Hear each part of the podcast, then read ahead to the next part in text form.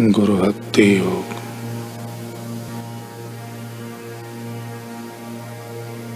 आत्मसमर्पण का अर्थ है, अपने आप को संपूर्णतः गुरु के शरण में छोड़ देना।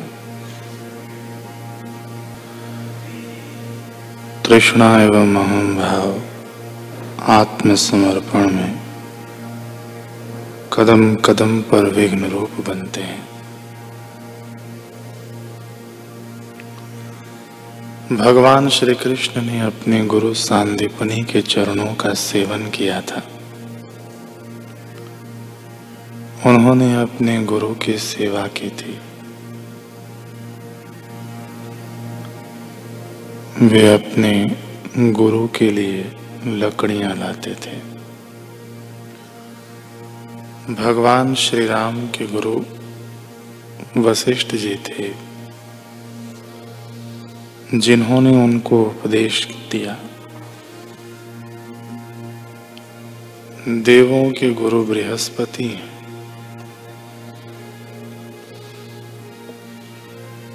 देवी आत्माओं में सबसे महान सनत कुमार दक्षिणा मूर्ति के चरणों में बैठते थे।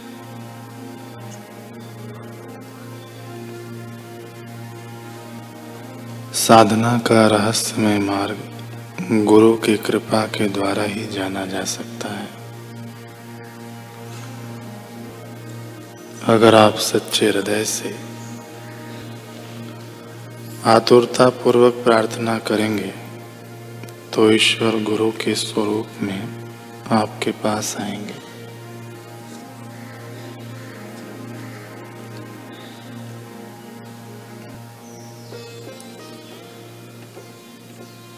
हम धनुर्दास का प्रसंग सुन रहे थे।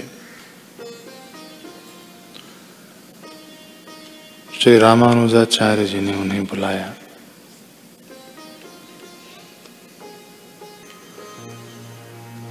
और धनुर्दास को भली प्रकार समझाया।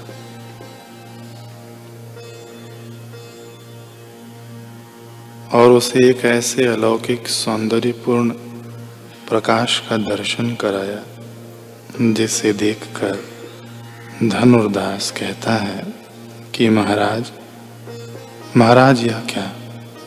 यह प्रकाश कहाँ चला गया? वह अनुपम सौंदर्य। निस्संदेह ऐसा सौंदर्य तो मैंने संसार की किसी भी वस्तु में नहीं देखा। एक बार फिर मुझे उस प्रकाश में ले चलिए। महाराज, केवल एक झलक दिखा दीजिए।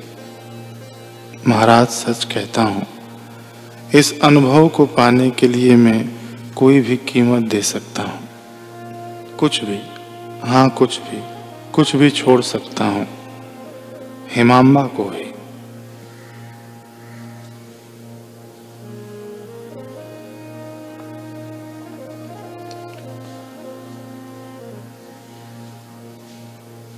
श्री रामानुज स्वामी ने कहा, निस्संदेह। धनुर्दास, मैं तुम्हें दीक्षा देकर सदैव के लिए प्रभु के तत्व रूप प्रकाश से जोड़ दूँगा। लेकिन पत्नी को छोड़ने का व्यर्थ विचार तुम्हारे मन में क्यों उठा? क्या तुम नहीं जानते?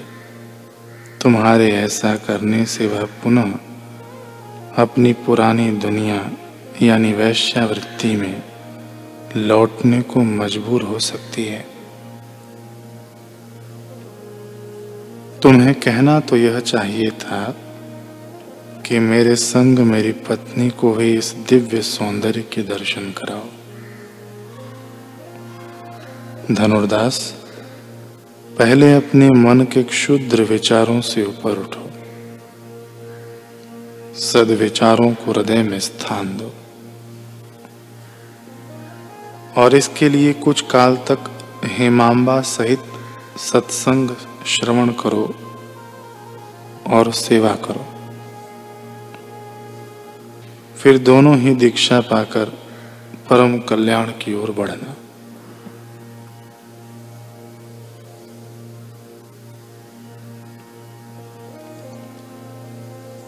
कितना अद्भुत दृष्टिकोण हुआ करता है महापुरुषों का। कोई जीव उनके लिए तुच्छ नहीं होता। सर्व में समान रूपता निहार कर वे सभी का कल्याण चाहते हैं। कुछ ही दिनों बाद दोनों पति पत्नी दीक्षित हो गए।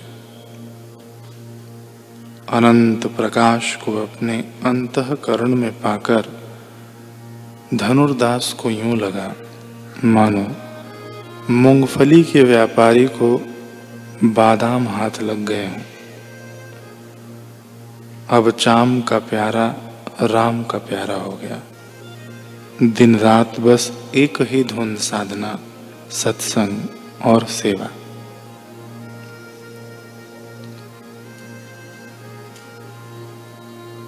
संसार में बुद्धू कहलाने वाले को श्री रामानुज स्वामी ने ईश्वर का बोध करवा बुद्ध बना दिया। देखते ही देखते धनुर्दास, श्री रामानुज स्वामी का विश्वस्त विश्वस्त और प्रिय शिष्य बन गया। लेकिन धनुर्दास की बोध कथा यहीं समाप्त नहीं होती।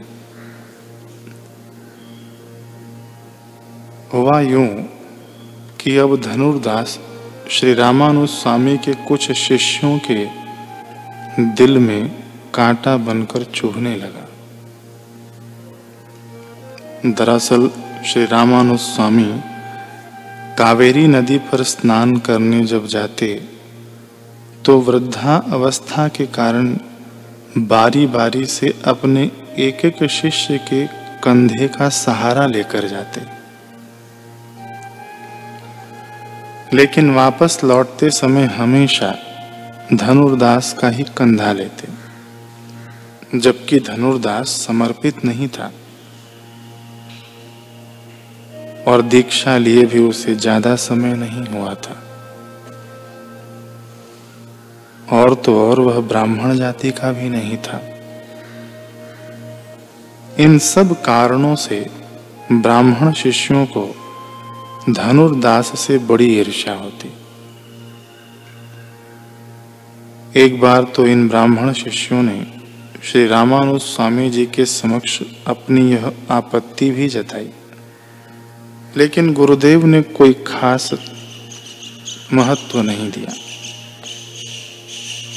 एक दिन श्री रामानुज स्वामी ने अपने एक विश्वस्त शिष्य को बुलाया। उसके कान में कुछ कार्य करने का आदेश दिया।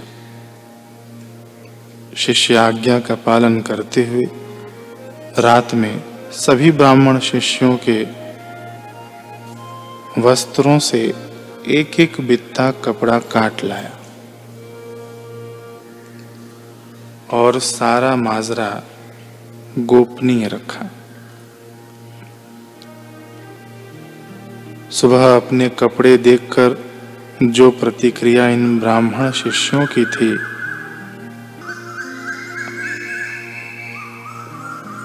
वह बयां नहीं ही करें तो अच्छा है। असंतोष, नाराज़गी और शिकायतों का पिटारा सभी की झोली में था। आँखों में क्रोध था। होठों पर अब शब्दों के दाग थे। श्री रामानुज स्वामी जी ने सभी को देखा और मन ही मन सोचने लगे। वाह रे, ऊँची जाति के मेरे छोटे शिष्य, काश तुम्हारे विचार भी ऊँचे होते। खैर, नए वस्त्र देकर श्री रामानुज स्वामी ने सबके जख्म भरे। कुछ महीने बीते इन ब्राह्मण शिष्यों के अंदर अब भी ईर्षा की चिंगारियाँ भड़क रही थी, क्योंकि रोज रोज धनुर्दास की शक्ल इन चिंगारियों को हवा देती रहती। ऐसे ही हालातों में एक बार श्री रामानुज स्वामी ने अपने इन ब्राह्मण शिष्यों को पास बुलाया और कहा, ऐ मेरे काबिल शिष्यों, मैं तुमसे कार्य करवाना चाहता हूँ। क्या तुम करोगे?